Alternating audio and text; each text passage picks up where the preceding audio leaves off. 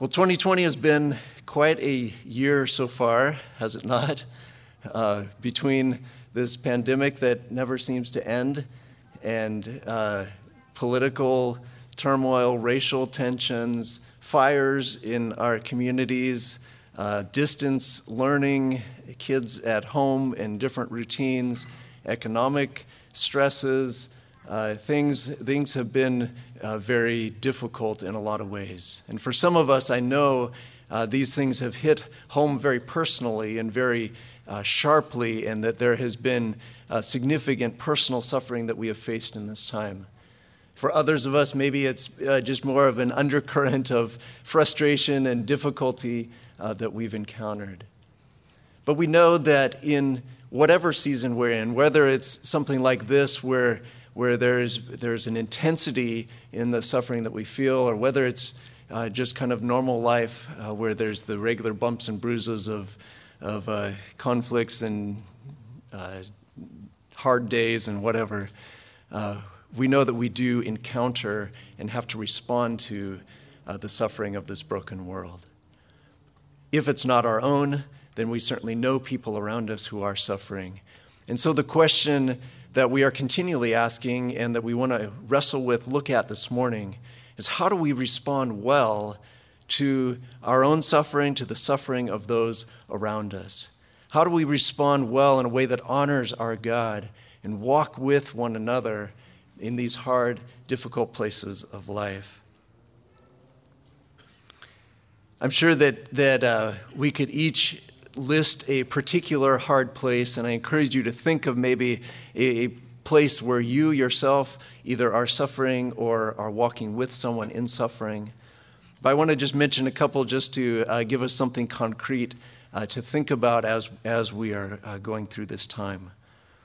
So, how do you uh, walk with a good friend who seems to be uh, despairing more and more, getting more and more hopeless with what is going on in their life, maybe has even mentioned thoughts of taking their own life. How do you walk with someone in such a dark and difficult season like that? Or what do you do when your spouse doesn't take responsibility for their harsh words and instead maybe puts all the blame on you? How do you walk with them or if you know a couple who is struggling in their marriage in that way, how do you walk together with them in that hard place? Or maybe where do you look for help for your own self when you find yourself caught in a, a habit of sin that you just can't seem to get control over no matter how hard you try? Where do you find that help, that hope in the midst of that place for yourself? There's many, many others. Each of us probably have uh, a particular example of those hard places. But that's what we want to look at today. How do we walk with one another in those hard places of life? Well, children, I'm going to pause right here. All right, children in front of me as well as uh, at home on the screen. Listen up. This is, this is for you here. Okay, so the word that we want you to listen for this morning is the word one another. All right, and if you think that's two words, you can just put a hyphen between it, okay? It's, there you go. One another. And, and this is the, the ASL uh, hand sign for that is one another, like this. So you can do that one another, okay? And the Bible is full of one another commands. And they're not just for us big people, adults, but they're for you kids as well. Because these, these commands uh, are for all of us who belong to Jesus. They teach us how we, as friends and followers of Jesus, are to relate to each other to get along with one another. And so you've probably heard, kids, some of these commands, and I want you to see if you can guess what they are as I do some signs uh, for them. Okay, so the Bible says that we are to love one another. That one's easy. The Bible says we are to not dance, Greg, uh, serve one another. All right? Uh, the Bible says we are to forgive one another. The Bible says we are to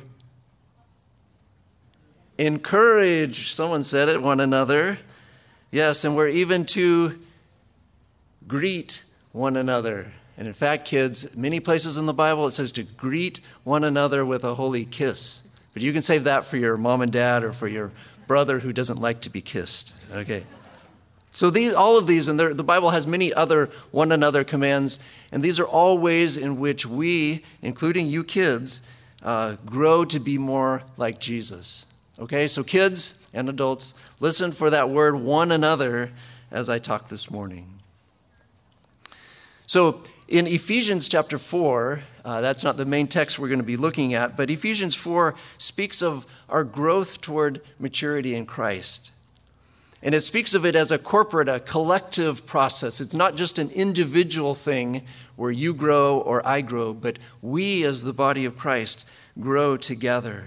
And so that's the point of all of these one another commands is that those are the ways in which we grow together, that we help one another grow toward maturity in Christ, the whole body together. Hebrews 10:25 tells us that the reason why we are to keep on meeting, not giving up our meeting together, is so that we can encourage each other toward love and good deeds. And we're to do that more and more because the day of Christ is coming near. And that same word for encourage is used earlier in Hebrews in chapter 3, verse 12 and 13, where it says, Take care, brothers and sisters, lest there be in any of you an evil, unbelieving heart, leading you to fall away from the living God. But exhort one another, there's that word, encourage one another every day, as long as it is called today, that none of you may be hardened by the deceitfulness of sin. And so this verse makes it even more explicit that we are to encourage and exhort one another every day. And not just once a day so we can check it off our list, but as long as it is called today. And so that means all the time, all the time. And this isn't just a pat on the back, kind of feel good encouragement, but this is particularly encouragement toward obedience to God so that we aren't deceived and hardened by our sinful hearts. And so, in the suffering that we face, and in the suffering that those around us are going through, in all of our struggles with sin, this is the primary source of help and hope that God has provided for us one another. This is the primary source of help and hope God has provided one another, that we are to walk together. God has placed us in the body of Christ. He's given us all of the resources of His Word and His Spirit within us so that we can then help each other grow toward maturity in the midst of our sufferings and sin struggles. Well, this kind of mutual encouragement and love, particularly in these hard places of life, is a ministry to one another that sometimes is called biblical counseling. You've probably been hearing that term, biblical counseling, uh, from the pulpit here and in various contexts at Evergreen SGV. And so, my goal, my assignment this morning is to give you an understanding of that so that we can uh, see what that ministry is all about. And so I'm going to briefly de- define biblical counseling, and then we're going to look at a passage in Luke uh, that is kind of a picture of it in action. We've talked a lot this year about discipleship being the core of our church. That being a learner, a follower, an apprentice, a disciple of Jesus. That's what we're all about to be disciples and to make disciples.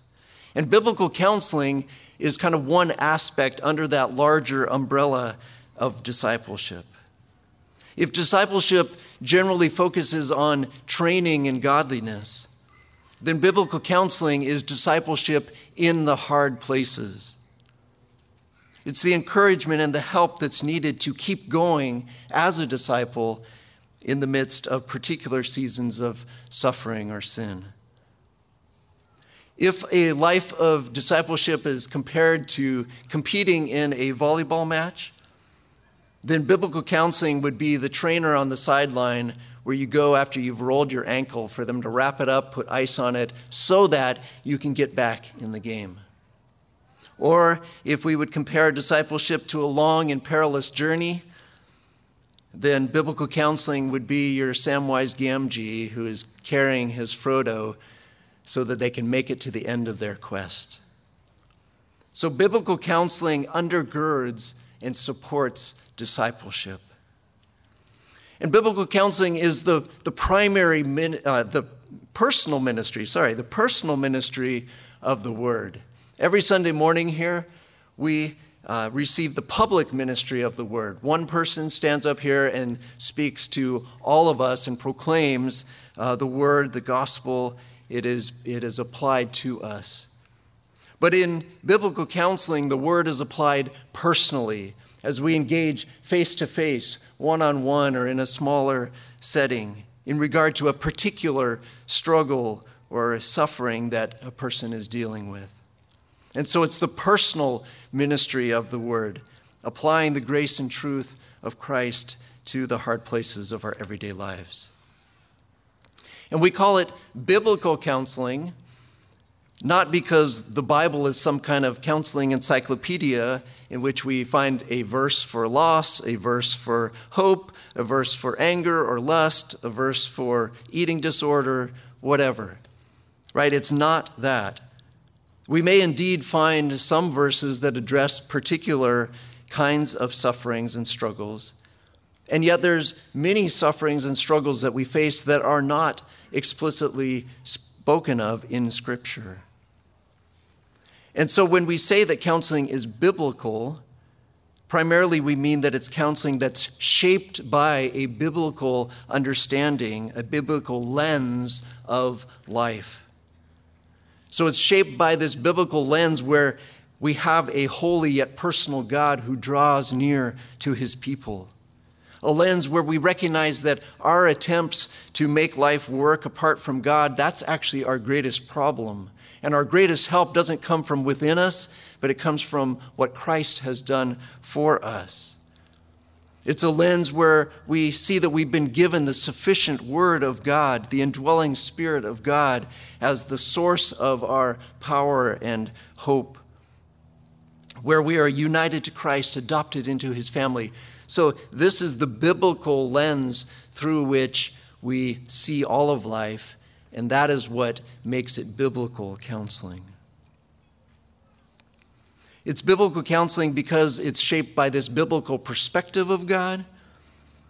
And then it's also biblical in that the content in which we minister to one another comes either directly from Scripture or from that overarching uh, storyline of Scripture. And then it's biblical in the ways in which we minister to one another, what we see modeled and taught in Scripture, the one another's. And so we're going to turn now to look at kind of this picture of biblical counseling in the Gospel of Luke from an encounter that Jesus has with two of his disciples along the road. Now, the Bible doesn't use the term biblical counseling, and so the Gospel writer Luke in this story is not recording this story as an intent uh, to show us what biblical counseling is. He is simply recording the events that happened and how Jesus ministered to his disciples. But as we are called to walk as Jesus walked, 1 John says, then we would do well to learn from and to follow Jesus' example in this as well, whether or not we call it biblical counseling. So, this story of Jesus is found in the Gospel of Luke, chapter 24, starting in verse 13. So, Luke 24, starting in verse 13. You please uh, turn there in your Bible and uh, follow along with me as I read it. And uh, if you are able, please rise with me as I, as I read uh, the scripture. So, Luke uh, 24, 13 to 35.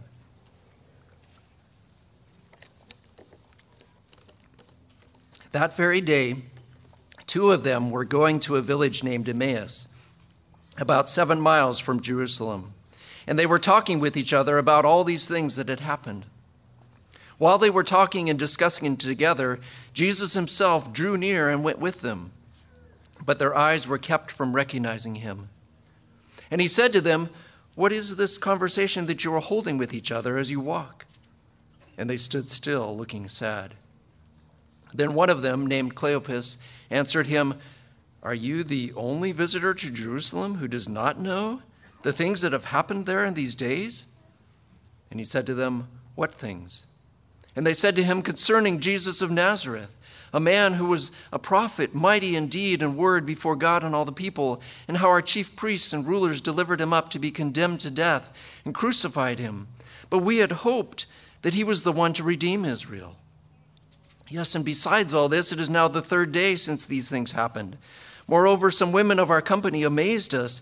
They were at the tomb early in the morning, and when they did not find his body, they came back saying they had even seen a vision of angels who said that he was alive. Some of those who were with us went to the tomb and found it just as the women had said, but him they did not see. And he, Jesus, said to them, O foolish ones and slow of heart, to believe all that the prophets have spoken. Was it not necessary that the Christ should suffer these things and enter into his glory?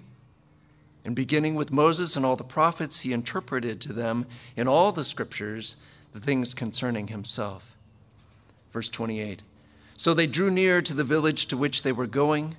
He acted as if he were going further, but they urged him strongly, saying, Stay with us, for it is toward evening, and the day is now far spent. So he went in to stay with them. When he was at table with them, he took the bread and blessed and broke it and gave it to them, and their eyes were opened, and they recognized him, and he vanished from their sight. They said to each other, Did not our hearts burn within us while he talked to us on the road? while he opened to us the scriptures. And they rose that same hour and returned to Jerusalem. And they found the eleven and those who were with them gathered together, saying, The Lord is risen indeed and has appeared to Simon. Then they told what had happened on the road and how he was known to them in the breaking of the bread. Lord, would you teach us from your word this morning that we could see in your example, Jesus, a picture of how you call us to walk with one another. In Jesus' name, amen. You may be seated.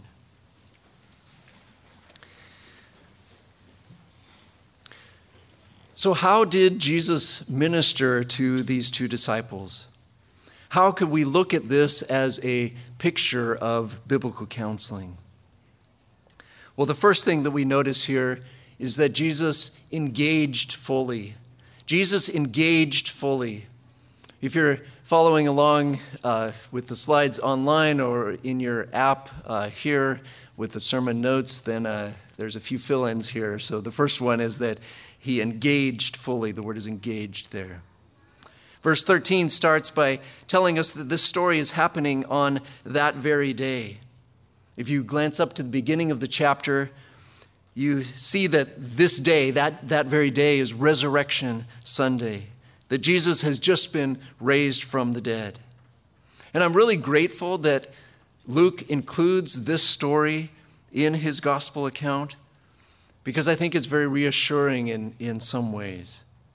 Here is the greatest day in all of history that Jesus has conquered death, he has risen victoriously, having paid for our sins, opened the way for us to have relationship restored to God.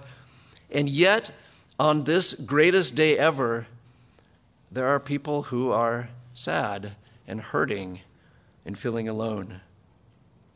And Jesus engages with these sad and hurting people even on this day of his greatest triumph. And there's something reassuring about that because that's very true to our experience. Sometimes we find ourselves sad and hurting on a Sunday morning, on a day when maybe others are feeling very happy and, and alive. And Jesus doesn't storm in and demand that we simply be happy, but he engages with us in our sadness and grief. Well, these two men were on their way from Jerusalem to a village called Emmaus. And Luke tells us that it's about seven miles away.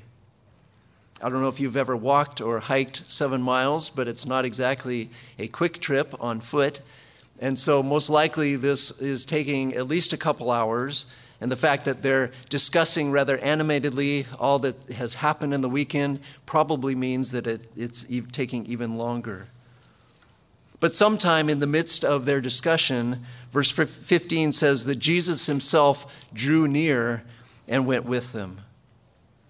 Now, in our culture and time, if we were walking along a hiking trail and someone we don't recognize walks up behind us and, and kind of slows down to walk with us and starts talking, we probably would be a little bit uncomfortable, even creeped out by that, um, especially in this current uh, season here. Uh, but in the culture of Jesus' day, right, this was not out of the ordinary at all. This, this was their regular mode of transportation and this was uh, a regular thing that happened, and therefore we don't see these two men being fazed at all by this presumed stranger uh, coming up to walk with them. But think with me about what this entails.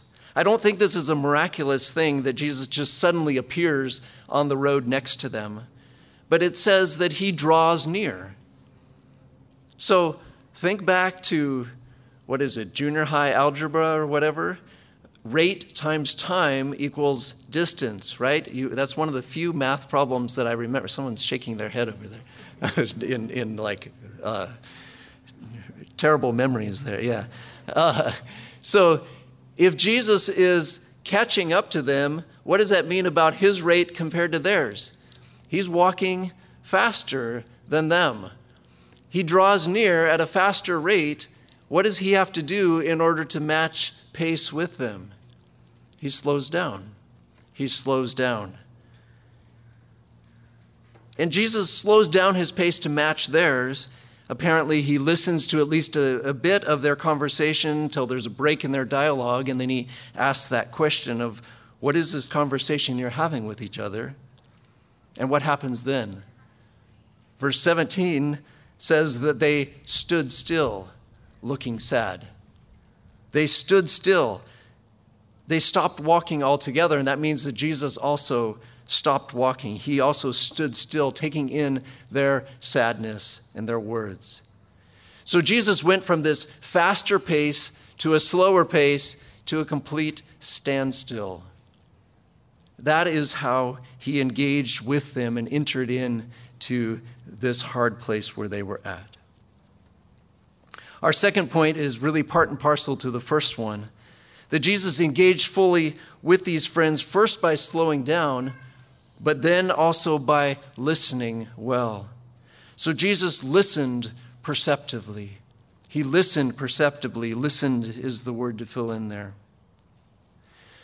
Does Jesus know what has happened in Jerusalem over these past few days? That's not a trick question. Yes, yes, he completely knows what has happened. He was there. He was the one to whom these things were happening. He is not unaware of this. And so he could have entered their conversation in a very different way. He could have commented on the things that they were saying, but instead, what does he do? He asks a question What are you talking about?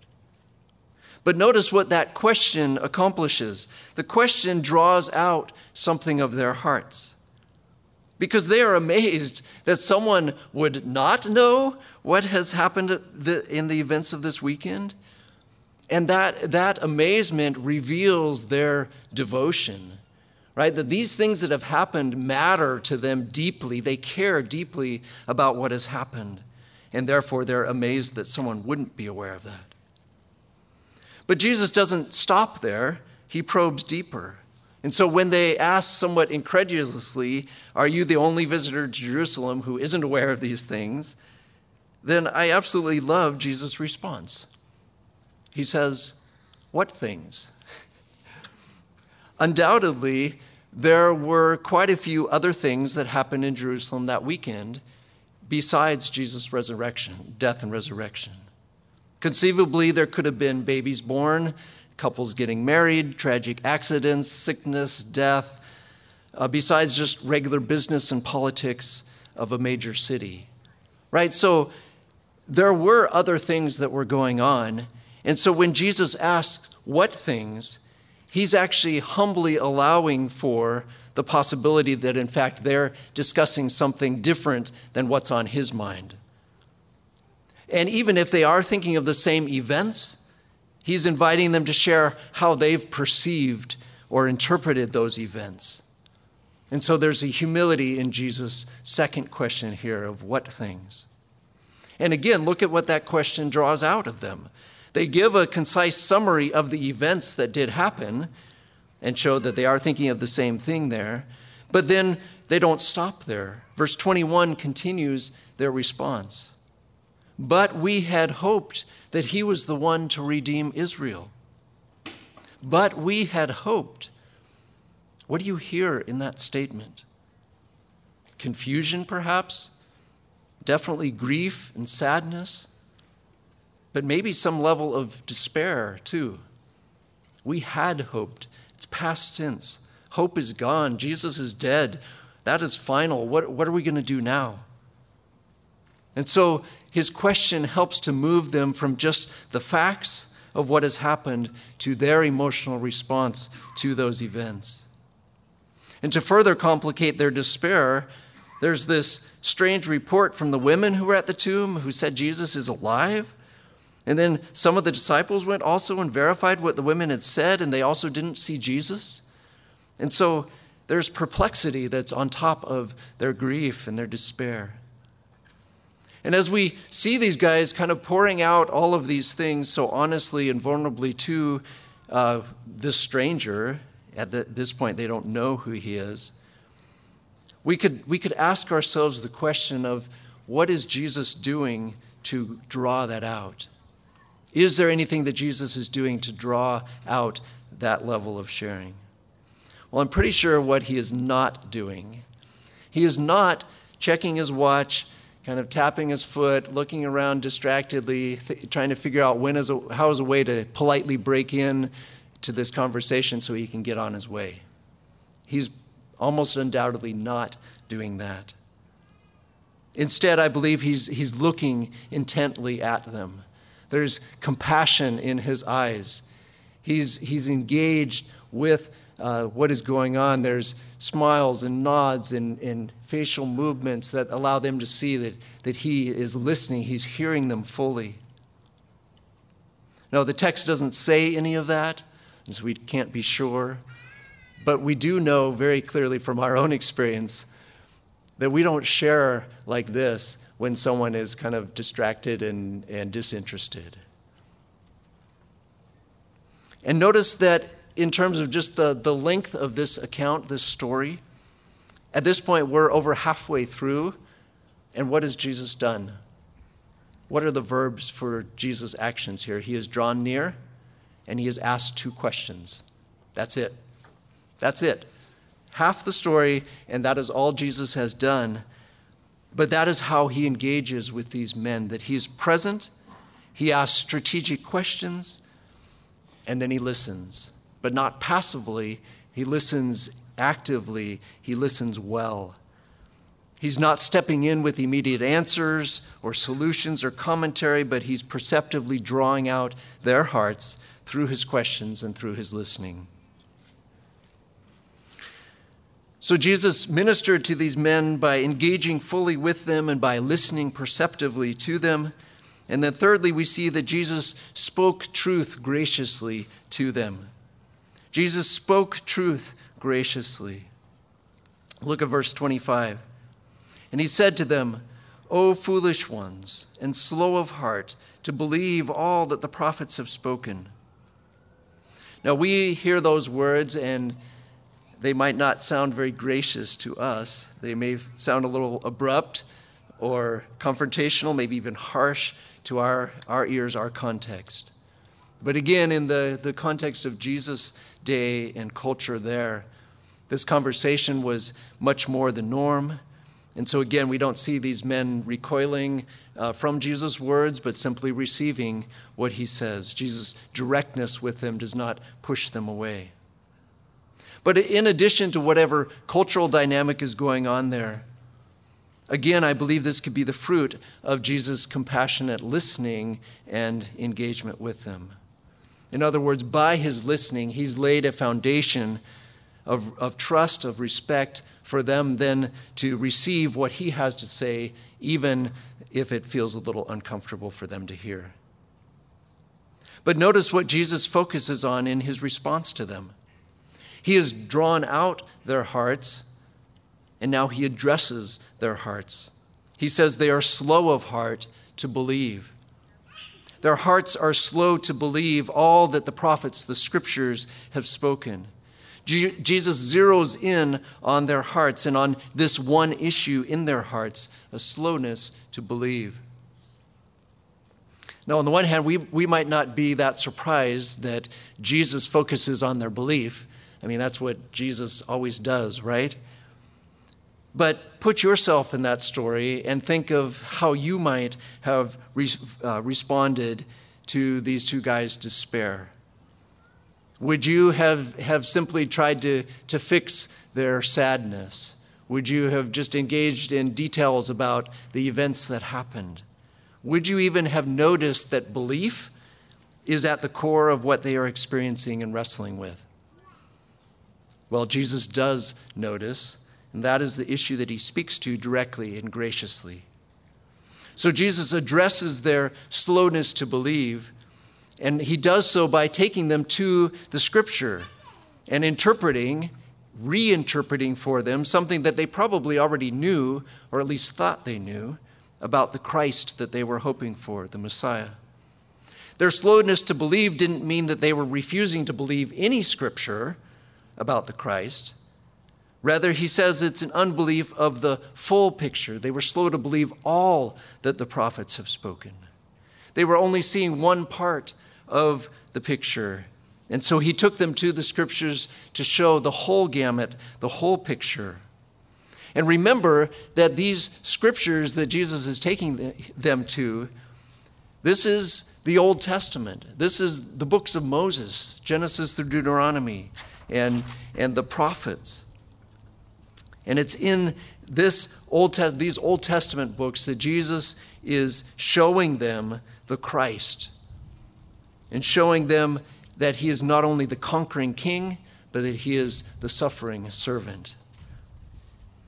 And so Jesus doesn't just find a verse in one of the prophets and uh, that speaks to their hopelessness and, and deliver that to them, but he, he walks them through almost an overview of the whole storyline of Scripture. Remember, they're walking on this long walk, so this is probably a long conversation here. And, and he shows them a different picture of the Christ than what they had in their mind. He interprets for them, verse uh, 27 says, which, which means that he's, he's connecting the dots. He's helping them understand what the connection between what the scriptures are saying and what they themselves are experiencing. So, what is the result of Jesus engaging fully, listening perceptively, and then speaking truth graciously to these two disciples? Well, the last thing that I want us to see here is that Jesus restored hope gradually. Jesus restored hope gradually. Restored hope there is the, the fill in. They've walked seven miles here from Jerusalem to Emmaus. And so when they arrive at their home there in Emmaus, then their Middle Eastern hospitality comes out. They, they urge Jesus to stay with them because the day is far spent and, and they're tired. And so Jesus complies with their offer. He sits down to eat with them. As he breaks the bread, blesses it, and gives it to them, God opens their eyes to finally recognize who this is, that this is Jesus. But as soon as they do, Jesus vanishes from their sight. Well, I can imagine that their excitement just soars as the realization sinks in that they've just been walking and talking for the past, who knows, hour or more with the resurrected Jesus, whom they love and they were longing for. And so they say to each other, No wonder our hearts were burning within us as he spoke with us and opened the scriptures to us, because he was showing us himself in the scriptures, but he himself was right there too. And they're so excited at this point that though the day is far spent and they've already walked the seven miles from Jerusalem, They get up from the table right there and return all seven miles back to Jerusalem. Never mind that they're tired, never mind that it's not safe to walk that road at night. They've just seen Jesus, he's alive, and nothing else matters. But we have to ask ourselves the question why is it that God kept them from recognizing Jesus in all that time? Why did he only reveal Jesus uh, to them when they had reached their home and sat down to eat? Would it not have accomplished the same thing uh, if they had immediately recognized Jesus when he first drew near on the road? Well, I think God had something more for these two men than merely dissipating their sadness. Undoubtedly, they gained a much clearer, fuller picture of God's plan for the Christ, and therefore his plan for them. Through that long discussion and through Jesus' explanation of the scriptures for them.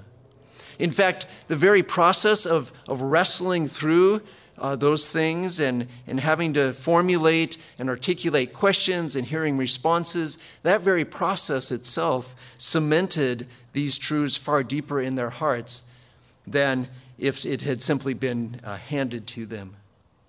And so, my guess is that hope was already surfacing in their hearts while they were still walking on the road, long before Jesus was revealed to them. That hope was stirring when they said that their hearts were burning within them. There's some something happening internally within them. There is something that is surfacing as they come to realize, wow, this is actually part of God's plan for the Christ. This is not a mistake. This is not the end. And so hope and was already being birthed within them as they walked down the road. Remember, Jesus is addressing faith their belief in their hearts. He had put his finger on their slowness to believe. And so, as he helped them to believe through seeing the bigger picture in the scriptures, then hope was born as a fruit of that belief. Jesus didn't directly address their hope, he addressed their belief. And a resurgence of hope came in response to that belief as it grew. And that's the same for us as well. That believing the truth is what allows us to take hold of hope. Hope is the byproduct of what we believe to be true. And so the restoration of hope in their hearts was a gradual process of coming to believe something more about Jesus through the scriptures. It wasn't simply an instant change when they recognized that this was Him. So, biblical counseling is discipleship in the hard places of life.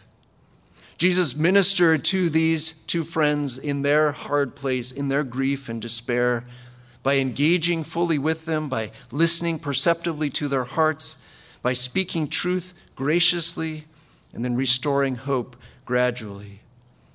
And I believe this is a beautiful picture of what we do in a biblical counseling sort of interaction. Well, today is uh, the third Sunday of November. We've been trying to make third Sundays our discipleship Sunday, uh, where we can hear testimony of how God is growing members of our uh, church in discipleship. And so this morning, uh, we actually have the opportunity to hear briefly from uh, my wife, Vera, and uh, she's going to share something about her experience with biblical counseling. And so, Vera?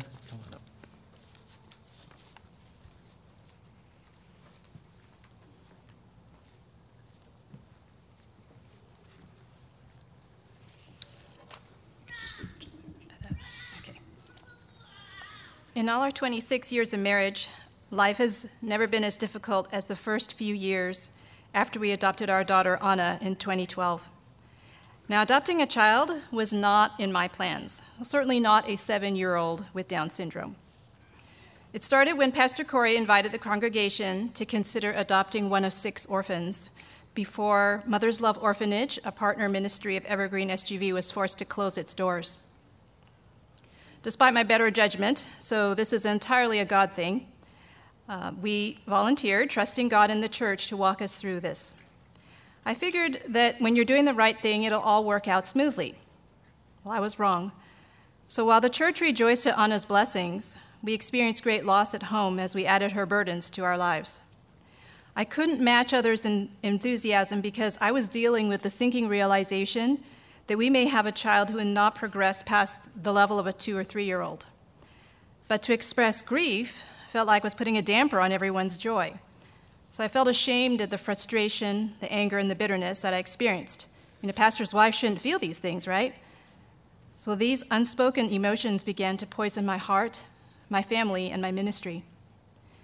Well, it's at this point that I, Dan asked me if I wanted to see a biblical counselor. And to be honest, I had a negative response.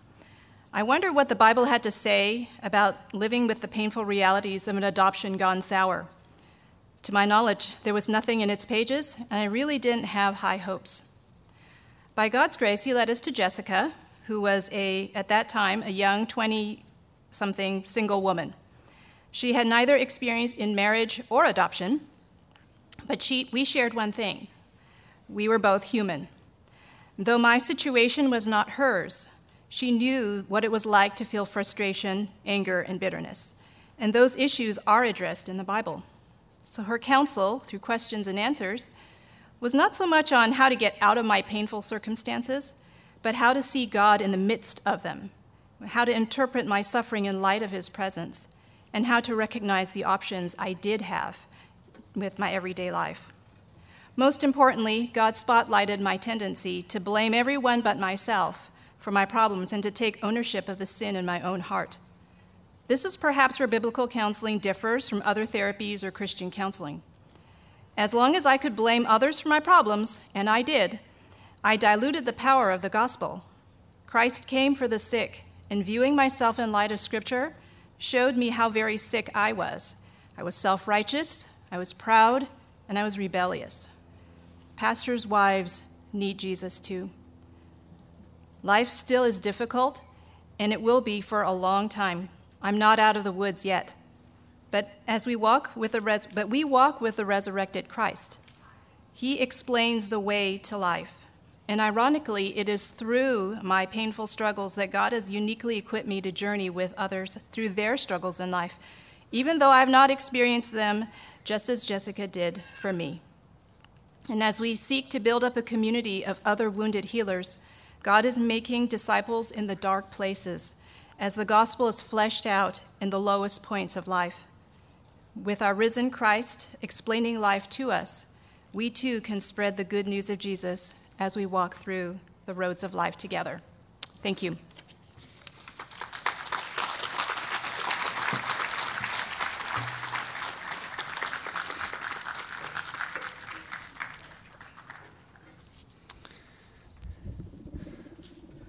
Thank you, Vera. Last week, uh, Pastor Rocky spoke about uh, our discipleship tool belt. I don't know if you remember that. And he spoke about one tool that's underutilized on our discipleship tool belt, but it's very important, and that is the tool of our scars. And as we, as brothers and sisters in Christ, as we seek to counsel one another from this biblical lens, then it's actually our own struggle with sin, our own scars and weakness that foundationally qualifies us to serve one another in this way. 2 Corinthians 1 says that we comfort others with the comfort we ourselves have received from God. And so, while we definitely value training and equipping ourselves to counsel well and to understand Scripture better, it's actually the grace and the comfort of God that He has brought in our places of suffering and sin uh, that allow us then to walk alongside others. And so, thank you, Vera. Thank you, others who have uh, shared your own scars with one another um, to help us walk this road together. So, to wrap up here, how do we respond well to the pain and suffering of those around us, whether it's our own or those that we walk with? How do we come alongside that friend in despair with suicidal thoughts? How do we minister to the struggling couple whose marriage is undermined by blame? How do we address our own areas of sin and struggle and invite someone to help us with that? God has uniquely formed his body, the church, us together, to be the place where we receive discipleship in these hard places of life. And we receive that from one another. The things that Jesus modeled with his two friends in the Gospel of Luke are things that we also can do by his Spirit with and for one another. As Jesus did with these two disciples, we can engage fully with one another in the suffering and sin that others are facing. But, like Jesus, this will require that we slow down our pace to match others and enter in, even if it's a standstill, even if it's messy.